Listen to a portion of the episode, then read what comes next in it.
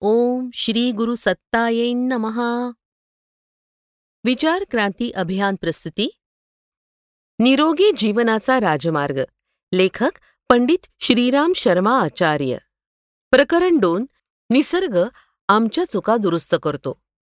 आपल्या शरीराची रचनाच अशी आहे की अवांछित विजातीय पदार्थ संचित विष घाणेरड्या किंवा विषारी पदार्थांना वेगवेगळ्या मार्गानं ते बाहेर टाकत असतं? आपल्या लहान मोठ्या चुका जसं आहाराचा असंयम जास्त थकवा चालता फिरता उठता बसता होणारी झीज इत्यादींना प्रकृती स्वतःच दुरुस्त करत असते आणि बहुधा प्रकृतीच्या या उपयोगी कार्याचं ज्ञान सुद्धा आपल्याला नसतं.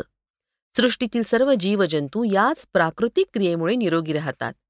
प्रकृतीनं प्रत्येक शरीरात असे काही गुप्त दरवाजे ठेवले आहेत की ज्याद्वारे विषारी पदार्थ स्वतःहून बाहेर निघत असतात आणि आपल्या शरीरात योग्य त्या सुंदरतेला कायम ठेवतात. जर निसर्गानं या महान कार्याला आपणहून सहजपणे संपन्न केलं नसतं तर आपलं शरीर बेडौल झालं असतं. अवयवामध्ये कुरुपता आणि विषमता उत्पन्न झाली असती. आपण नेहमीच अपचन मलबद्धता स्थूलता सूज फोड वात प्रमाद डोकेदुखी किंवा दुसऱ्या अशाच लहान मोठ्या आजारांना बळी पडलो असतो. सौभाग्यानं असं घडत नाही.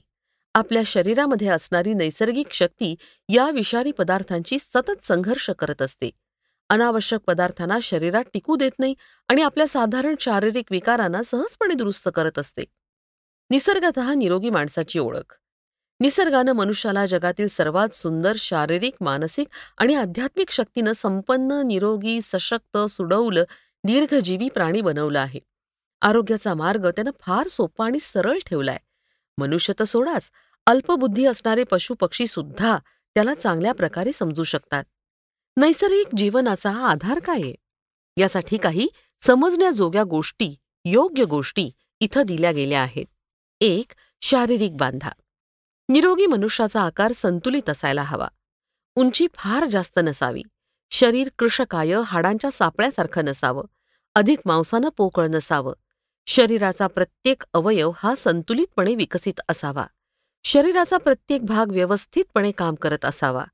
प्रशस्त उन्नत कपाळ चमकदार डोळे कपाळ आणि गालांवर स्वाभाविक रक्ताचा तांबूसपणा असावा. चेहऱ्यावर सुरकुत्या सुद्धा नसाव्यात. पाय आणि मांड्या मजबूत आणि शरीराचा भार वाहून नेणाऱ्या असाव्या. शरीर हे श्रम आणि ऋतुपरिवर्तनाला सहन करण्यायोग्य असावं. ते आजारपणाचा प्रतिकार करणारं असावं. आम्लाशय आपलं कार्य योग्य रीतीनं करत राहावं. दोन आंतरिक अवस्था. पाचनक्रियेनं आपलं कार्य व्यवस्थितपणे करावं. शुद्ध लाल रक्त तयार व्हावं.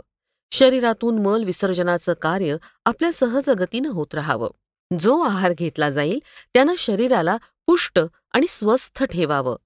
अपचन किंवा हगवणीद्वारे तो निघून जाऊ नये. कधीही अपचन मलबद्धता आणि पोटदुखी इत्यादी होऊ नये.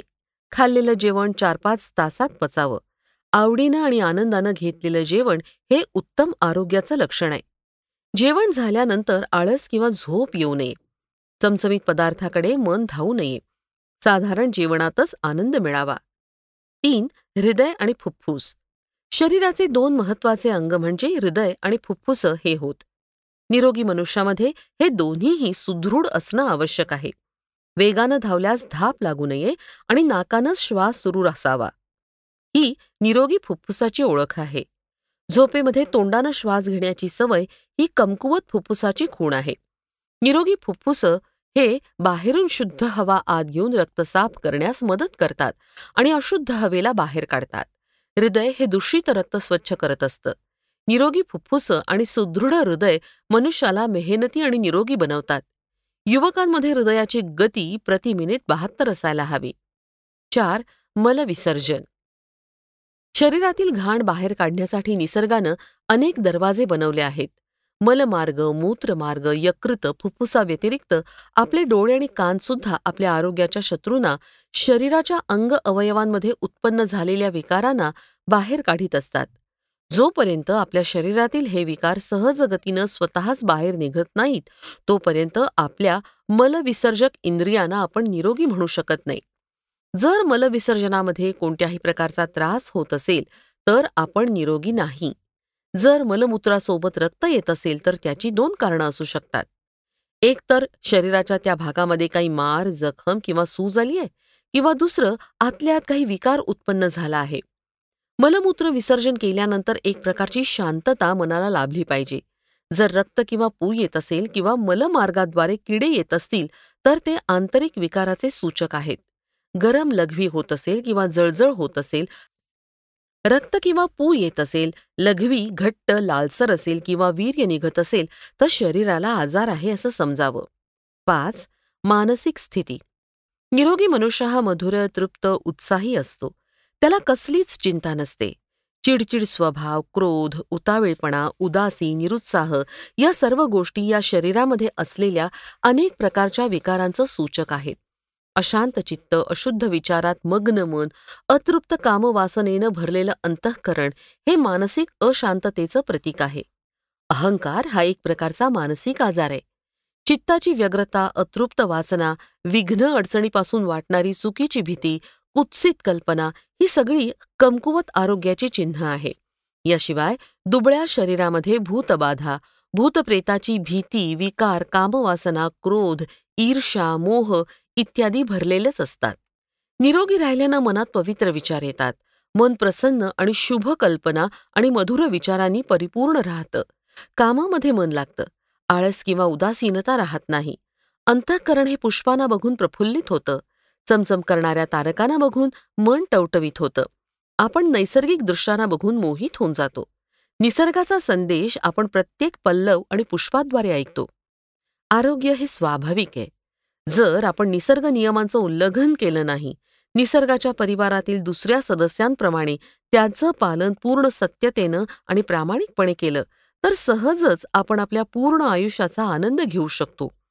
आनंदाचा उगम हा आपल्या हृदयातूनच व्हायला हवा. कारण आनंदासोबत आपला जवळचा संबंध असणं आवश्यक आहे.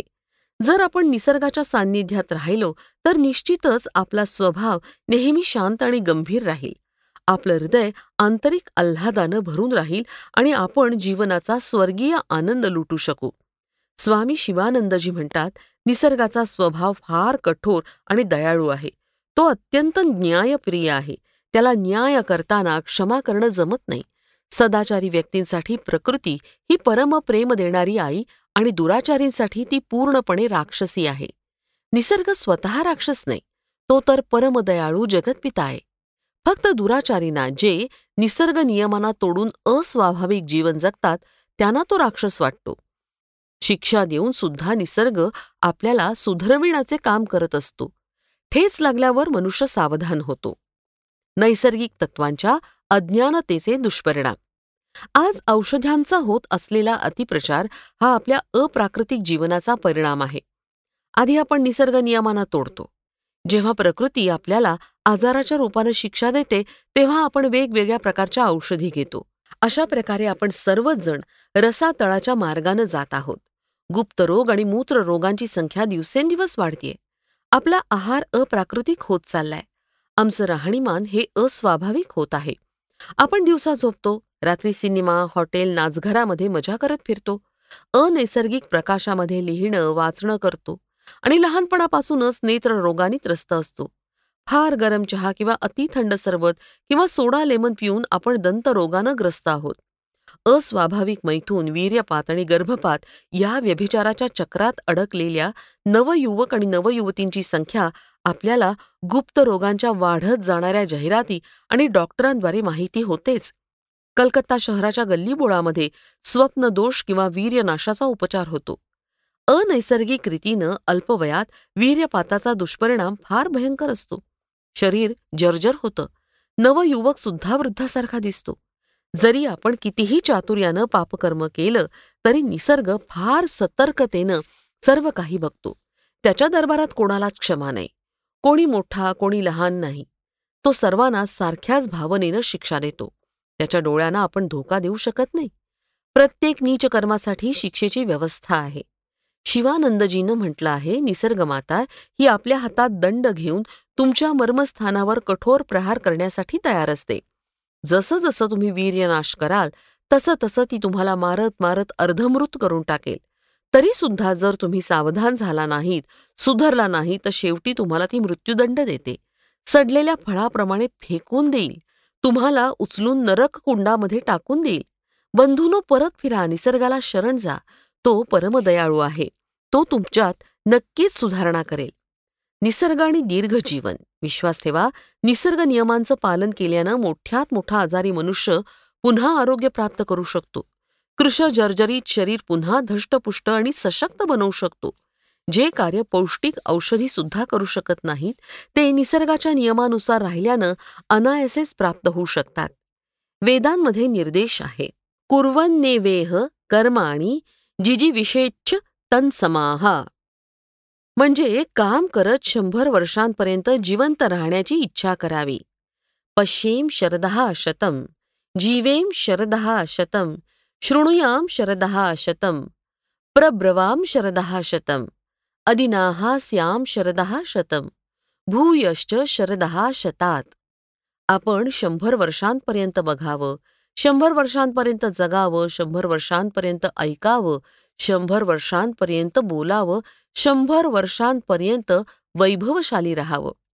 वर सांगितल्याप्रमाणे आपल्या पूर्वजांनी हे मान्य केलंय की जर आपण इमानदारीनं नैसर्गिक नियमांचं पालन केलं आणि त्यानुसार जीवन घालवलं तर आपल्याला पूर्ण आयुष्य अर्थात शंभर वर्ष जगण्याचा अधिकार आहे. आणि जर पुरुषार्थ केला तर आपण यापेक्षा सुद्धा जास्त जगायला हवं. आपण जर प्राकृतिक जीवन जगलो तर शंभर वर्षांपर्यंत जिवंत राहणं काही मोठी गोष्ट नाही. आपले पूर्वज ऋषीमुनी इत्यादी निसर्गाच्या पुण्यप्रतापानं दीर्घायुषी जीवन जगले आहेत. ग्रीस देशाच्या इतिहासामध्ये उल्लेख आहे की भारतात एकशे चाळीस वर्षांपर्यंत अनेक व्यक्ती जगतात. शंभर वर्षांवरील मनुष्याला एक वेगळंच नाव दिलं जातं. हा लेख आजपासून जवळपास दोन हजार वर्षांआधीचा आहे. निसर्गाच्या प्रतापानं दीर्घ जीवन प्राप्त करणाऱ्यांचं नाव आणि वय बघा. युरोपमध्ये थॉमस पार एकशे बावन्न वर्ष. हेनरी जेनकिन्स एकशे एकोणसत्तर वर्ष. मेरीविलिंग एकशे बारा वर्ष.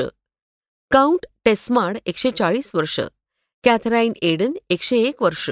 अब्राहम एकशे पंच्याहत्तर वर्षे. इजाक एकशे ऐंशी वर्ष. शेख सादी एकशे दोन वर्ष. कवी अवारी एकशे चौदा वर्ष. महाराष्ट्रामध्ये निजामुल्मक एकशे पाच वर्ष. मल्लहारी धनगर एकशे पंधरा वर्ष. पंडित प्रभाकर शास्त्री एकशे नऊ वर्ष. रामसेठ मुरकी सुमार एकशे पाच वर्ष. हरिद्वार रामलाल एकशे पाच वर्ष. जर स्वाभाविक पद्धतीने आपण जगलो आणि निसर्गाच्या नियमांचं पालन केलं तर आयुष्य क्षीण होणार नाही. दीर्घायू प्राप्त करण्यासाठी निसर्ग नियमांचं पालन करणं अत्यंत आवश्यक आहे.